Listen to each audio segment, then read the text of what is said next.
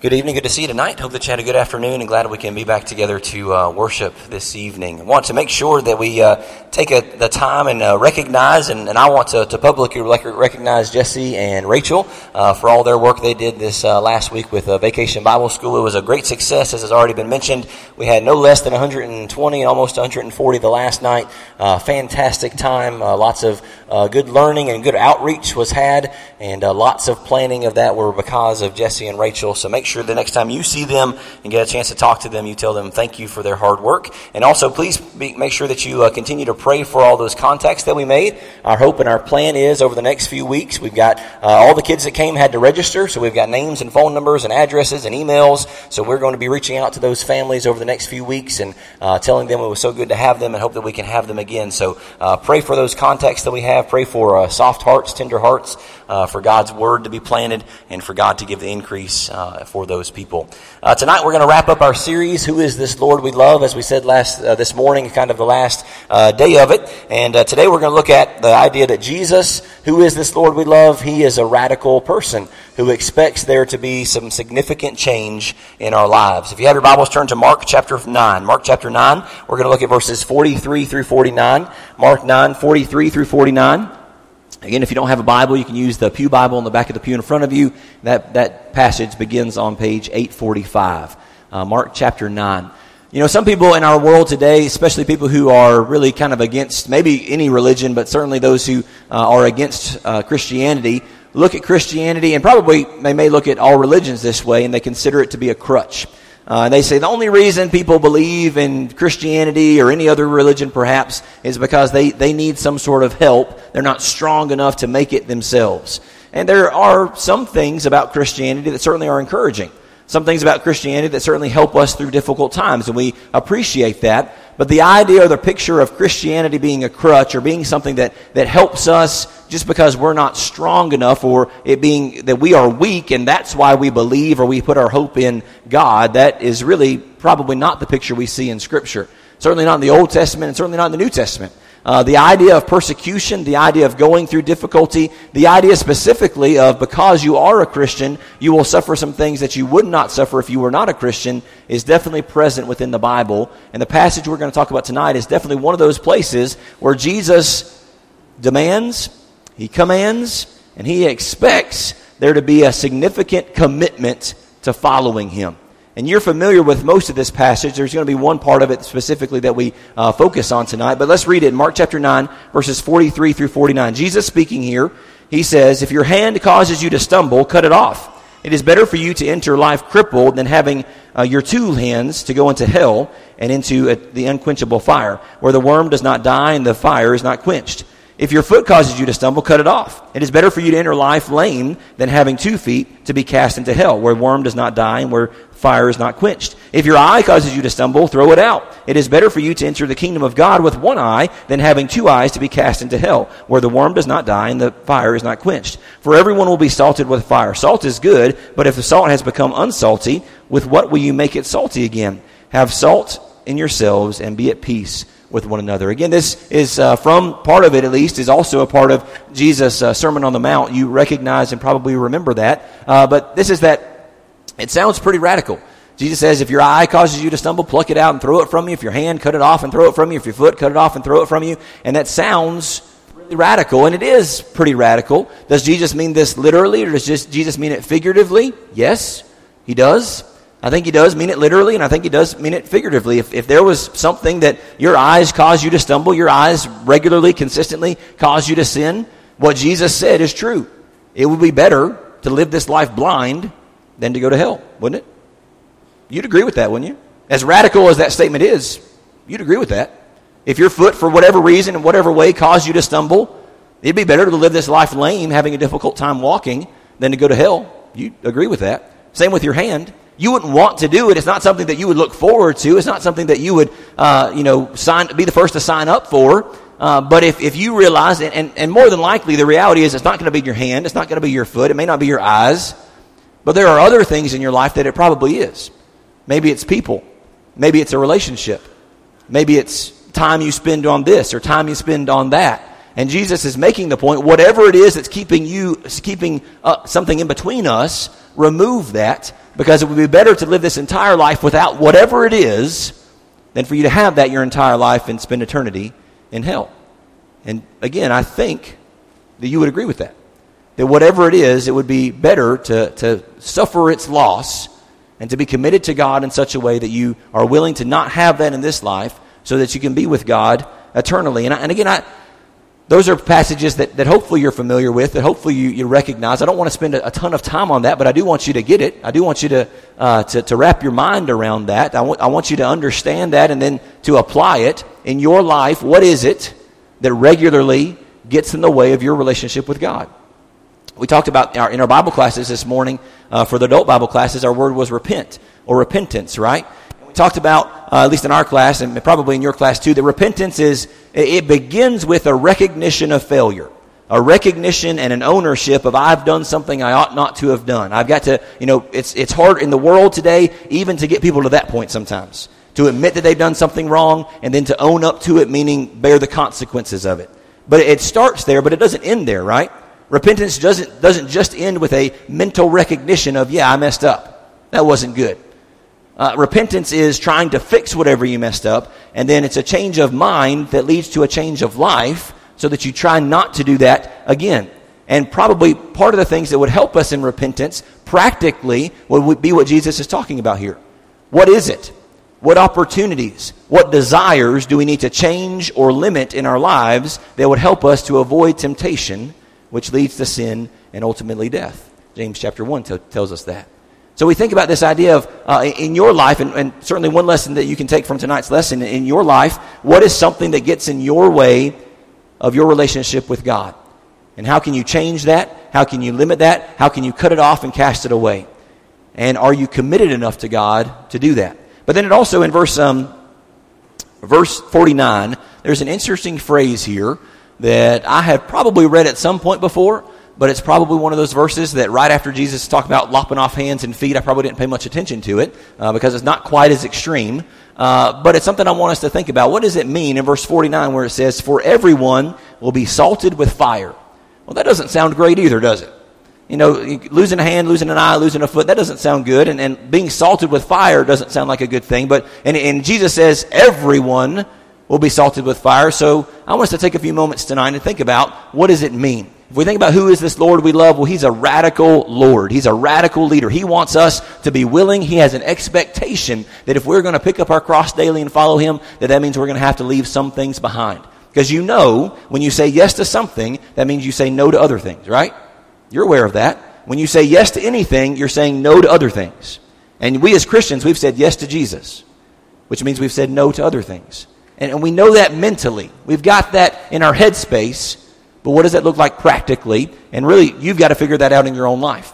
What are those ungodly desires that you have that you need to change? What are those opportunities that could lead to temptation that you need to limit? What are the things in your life that are not like Jesus that you need to go about changing? But what does it mean to be salted with fire? Everyone, Jesus says, everyone will be salted with fire. That means you. You're going to be salted with fire. And you probably need to know what that means. We need to understand that. I don't know of any other place in the New Testament any other place where Jesus is speaking, where it talks about the idea of being salted with fire. There are a few other uh, ideas about fire that are kind of strange, and we don't know exactly what they are. You think about the tongues of fire, uh, when the, the ability to speak in miraculous tongues comes upon the apostles and, and the Gentiles later on. You think about the baptism of fire, but I don't think it's related to any of those things. What does it mean to be salted with fire?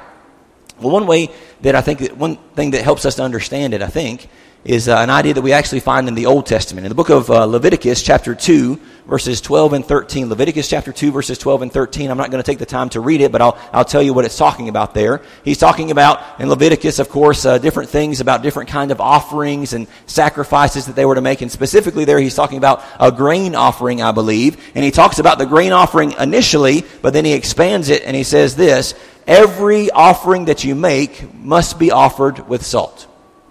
Every sacrifice that you give must be given with salt. And he talks about even the salt of the covenant. And there's again some things that we'd have to do an even deeper dive to understand exactly what's the salt of the covenant and those types of things. But let's just settle in and focus on the idea of being salted with fire and every sacrifice being offered with salt. Well, what does that mean? What does that mean for you? Everyone's going to be salted, I would say that probably relates to not only Christians, but non Christians as well. What does this idea mean here? And, and, when I think about the idea of being salted with fire and every sacrifice has to be salted, well, again, my mind goes to Romans chapter 12, verses 1 and 2, where it talks about our bodies are a living and holy sacrifice. Everyone's going to be salted with fire. Later on in Romans chapter 12 and verse 12, it tells us that we need to uh, persevere through um, tribulation. So it's talking about difficulty there. So if, if we're just putting all of this kind of together and thinking about it, and Jesus is commanding and, and demanding, and He's a Lord who expects extreme following. He expects you to, to, to give up whatever it is to follow Him. What does it mean to be salted with fire? What does it mean that everyone will be salted with fire? Well, I would think, first of all, initially, even for non Christians, it's similar to the idea where Jesus says the rain falls on the unrighteous and the righteous, and the sun shines on the good and the evil. That, that kind of idea that, and I, I take that to mean good things and bad things happen to everyone. Whether you consider harsh sunshine shine good or rain bad or whatever it is, life happens to everyone. If you're a Christian, good things happen to you. Some good things happen to you simply because you're a Christian. If you're a Christian, bad things happen to you. Some bad things happen to you specifically because you're a Christian. But people who are not Christians, good things happen to them. God is the giver of every perfect gift, right? But also bad things happen. Life simply happens to us. Turn over in your Bibles to 1 Corinthians chapter 3. 1 Corinthians chapter 3. Let's look at verses 10 through 15. 1 Corinthians 3, 10 through 15. Again, if you're using your uh, Pew Bible, that's on page 953. 1 Corinthians 3, 10 through 15.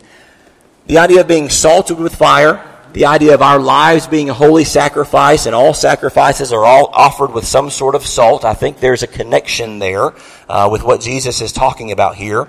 And then we have an, another passage that I've read before, I've heard it before, and it's another passage that, to be honest with you, it's not super straightforward. It's a little odd. It's not the easiest one in all the Bible to really understand what is Jesus talking about here. 1 Corinthians chapter 3, let's read verses 10 through 15. Paul says, talking about himself, according to the grace of God which was given to me, like a wise master builder, I laid a foundation, and another is building on it, but each man must be careful how he builds on it. Okay, so what, what book are we in? We're in 1 Corinthians. We were there this morning. We talked about the fact that the Corinthians are having some problems. They're having some divisions based on Paul and Apollos and Peter. Well, Paul here is saying, listen, I, I was the first person who was there, and I laid a master foundation. And now somebody else is building on it. And he's not upset about it. Apollos is there now, and he appreciates the work that he's doing. He says, I laid this foundation, and somebody else is building on it. But let's, let's go on and see what else he says. Verse number 11. For no man can lay a foundation other than the one which is laid, which is Jesus Christ. Now, if any man builds on the foundation with gold, silver, precious stones, wood, hay, straw, each man's work will become evident. For the day will show it because it is to be revealed with fire. And the fire itself will test the quality of each man's work. If any man's work which he has built on it remains, he will be rewarded. If any man's work is burned up, he will suffer loss, but he himself will be saved, yet as through the fire. Again, maybe you read that and you know exactly what Paul's talking about. When I read that, I don't know exactly what Paul's talking about. Okay? I'm just being honest with you. I don't know exactly what Paul's talking about, but let me try to explain what I believe he's talking about, certainly in reference and connection with what we're talking about this idea of being salted with fire. Uh, again, Paul is, he's laid the foundation of Jesus Jesus Christ, his, his death, burial, and resurrection, the gospel. That's what the church is built upon, right? Jesus says uh, to Peter that uh, based on this, this fact, this rock solid fact that I'm the, the, the Son of God, I'm going to build my church and the gates of Hades will not overpower it. That's the foundation of the church. Was in the first century, is today, and will always be. Jesus' deity uh, is, is the foundation, and certainly his sacrifice goes along with that. Uh, but now Apollos in Corinth is building upon it. And what is he building? He's not building a literal building, right?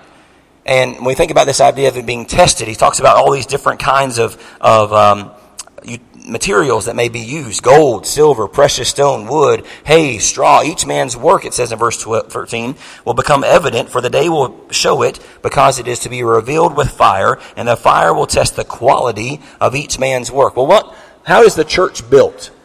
What is the church? The church is the body of Christ. We talked about that this morning. But the church is also described as the building of God. That you are a part of the temple of God. And as a, as a brick is laid, with Jesus as the cornerstone, we are being built up together in the church.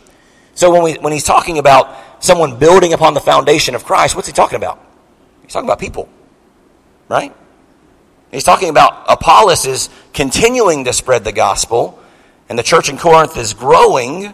We could say the same thing here that for 150 years, people in Cookeville have been hearing about the gospel. And people have been becoming Christians. And we're hoping that more and more and more people will become Christians. And we're building upon the rock solid foundation of Jesus Christ. And we're building upon it. But one day, one day, the quality of the workmanship of the Jefferson Avenue congregation will be tested. Maybe many days, but certainly one day in the end, the quality of the workmanship will be tested. And notice what it says about the, the results there. Uh, verse 14. If any man's work which he has built on it remains, he will receive a reward. If any man's work is burned up, he will suffer loss. But he himself will be saved, yet as through the fire. What does this mean? Again, that's not the easiest, most straightforward passage for us to understand. But if we're talking about people, and that has to be what we're talking about because that's how we build the church, it's not bricks and mortar, it's people and souls. That's how we build the church.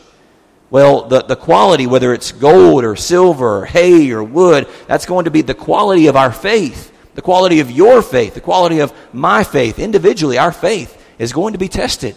And it's going to be tested with fire, it's going to be tested with difficulty. We're all going to be salted with fire.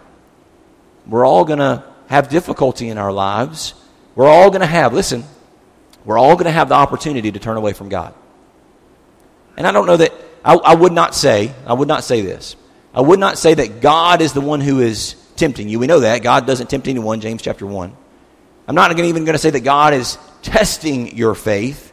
I'm just going to say that life happens and all of our faith will be tested. You're going to go through tough times. I'm going to go through tough times. And in those moments, are we going to remain with God? Are we going to go away with God? And it says that uh, each man's work will be burnt up. Well, that means that maybe the, the people that, that you bring to Christ, that, that's your work. That's the, your fruit, you might say. It is your fruit. Uh, that, that you bring them to Christ. Well, do you just leave them after they're baptized? Or do you continue to mentor them and disciple them and help them to grow stronger in their own faith? You can still be saved. That's what it says in verse 15. If you bring, you know, five people to Christ throughout your life and all of them end up falling away, you can still be saved. That's what it says in verse 15. But don't you want all of them to be saved? If you bring your child to Christ, you want them to remain faithful, don't you? If you bring a coworker to Christ, you want them to remain faithful, don't you? If you bring a stranger on the street to Christ, you want them to remain faithful, don't you? Well, all of us, even the people you bring to Christ, their faith will be tested. And they need us, not just you, they need all of us. We all need to be together to build one another up, to spur one another on, and to be there for each other. So when we think about this idea of, of who is Jesus, who is this Lord we love? He's a Lord who expects for us to be committed to Him, to be faithful to Him, even in the difficult times, even if it costs us a lot. You know, I don't, I don't know uh, that we could really understand what the full cost would be of losing a hand if you haven't done so. Because we just take it for granted, don't you? When you want to reach and grab something, what do you do? You reach and grab something. If your feet are working and you don't have any difficulty walking, you don't really, probably we don't really appreciate the ability to walk. Because when we want to walk, we just get up and do it. The ability to see. Uh, now, some of us, like myself, we wear contacts or glasses, so maybe we can appreciate that one a little bit more. If I took out my contacts right now, you would all be beautiful blurs. Uh, but but I, I can't see. I can appreciate that one a little bit more, maybe. But this, this sacrifice of what's it really cost us to be followers of Jesus, one of the things that it costs is when we go through the fire, when we go through difficulty, when we're salted with fire, as everyone will be, will we remain faithful? And when you think about your fruit, when you think about what you're building, you know, it's what I just said a few minutes ago if, if you bring five people to Christ in your lifetime, how many people have you brought to Christ in your lifetime? I heard a stat once. It's an old stat now, uh, and I don't know exactly what the numbers are, but I'll give you the general gist of it. It says most members of the church or most Christians, you know, they, they sing 50,000 songs in their lifetime. They hear 10,000 sermons. They participate in 25,000 uh, public prayers, but they convert zero sinners. Is that you? How many people have you tried to bring to Christ? All of us can do more. All of us need to do more. All of us should want to do more. Uh, but if you're thinking about it right now, how many people have you invested into the point where, where maybe and they had a they had a choice? So if they said no after you invested in them, you still did your job. That's great. Uh, but how many people have you even taken the time to invest in them so much to really urge them to be saved from their sins and to come to Jesus? Uh, but but our, our fruit, our, our building that we're building upon the, the rock solid foundation of Christ is the people that we bring to Christ, that we show who Christ is. And, and I, I want to again encourage us when we think about this idea of being salted with fire. Your children are going to be salted with fire. I've got an eight year old and a five year old. They don't know what life's like yet, right? I, I'm some of you say, Andy, you don't know what life's like yet. I get it. I understand. Uh, but I want my kids to have a faith at some point in their life that when bad things happen, they have a strong enough faith to maintain it. Not that they don't struggle. I, I, I don't have a problem with people who struggle as Christians because people who struggle as Christians are still trying as Christians. I don't have a problem with that idea of struggling. If I have to struggle all the way up the mountain to get into heaven, happy to do so. Uh, but I want, I want us as, a, as individuals, as families, uh, as a community, as a congregation, uh, to develop within people, to invest in people enough to share the gospel with them, and then to just not leave them once they become Christians, but to continue to develop them, be there for them, help them, because like as Jesus said, whatever it means, if it means exactly what I'm talking about tonight, or whatever it means, the idea of being salted with fire, I don't think there's any, any doubt about the, the fact that it means there's, that all of us are going to go through some sort of difficulty. And when we go through whatever that difficulty is, and it's probably different for all of us, we need to have a support system, a family of God that's going to be there for us. Let's pray. God, we thank you for your word, the Bible. Uh, Lord, there, there are some passages and some phrases that uh, aren't as easy to understand as others. Uh, Lord, if there's someone here tonight who, who has a better understanding of, of this than, than what I've presented tonight, I certainly pray that they will uh, come to me and help me to understand it better, and we'll be able to share that with our brothers and sisters in Christ. Uh, Lord, but we know, not only from Scripture, but from experience, uh, that good things and bad things happen to everybody who lives. And Lord, we pray that as your followers, we'll be willing to commit our lives in such a way to you that we're willing to give up some things that we know that we're going to have to give up some things, and that we'll do that. Uh, Lord, that that will take uh, practice and patience and endurance, and that we'll receive the support that we need from one another. Lord, as we build upon individually and as a congregation the, the foundation of the gospel of Jesus, we pray that you will help us to help people develop in, into disciples, people who follow your son Jesus, and that we are right there beside them, helping them, and as we struggle up uh, throughout this life, God. Lord, tonight, if there are those who are struggling, help them to know that we are too, and that we want to be here for them. Uh, Lord, if there are those tonight who are being salted by fire or going through difficulty in whatever form or fashion, I pray that they'll know that we're here for them and that you're here for them. Uh, Lord, tonight, if there are people who are strong and going through uh, just a great time in their life, Lord, I pray that they will praise your name for the good things that you've given to them, God. No matter what our circumstances or situation tonight, Lord, I pray that we'll look to you for strength, for guidance, for knowledge, for peace, for love, for mercy, and for grace. Lord, we thank you for your son Jesus, and we pray that you'll help us to be like him. When we're not, and when we fail, help us to stand up and try again. And thank you for the hope that we have of Jesus, through Jesus, for eternal life. We pray these things in his name. Amen. Again, tonight, if you're going through a tough time, we want to be here for you. Uh, if you're going through a great time, praise God. Uh, and I hope that you do praise God. And if you have anything that you need to let us know about, or if any, there's any way that we can help you tonight, uh, we're going to stand and sing a song here in just a second. If you want to come forward and let us know about those needs, uh, we will be happy to talk to you about it. If you don't feel comfortable coming forward, that's all right. Uh, let us know afterwards. Uh, talk to me afterwards. Uh, talk to another brother or sister in Christ. Let's be here for one another. Let's encourage one another. Let's challenge with one another. Let's rejoice with one another. If there's anything that you need tonight, please come forward as we stand and sing.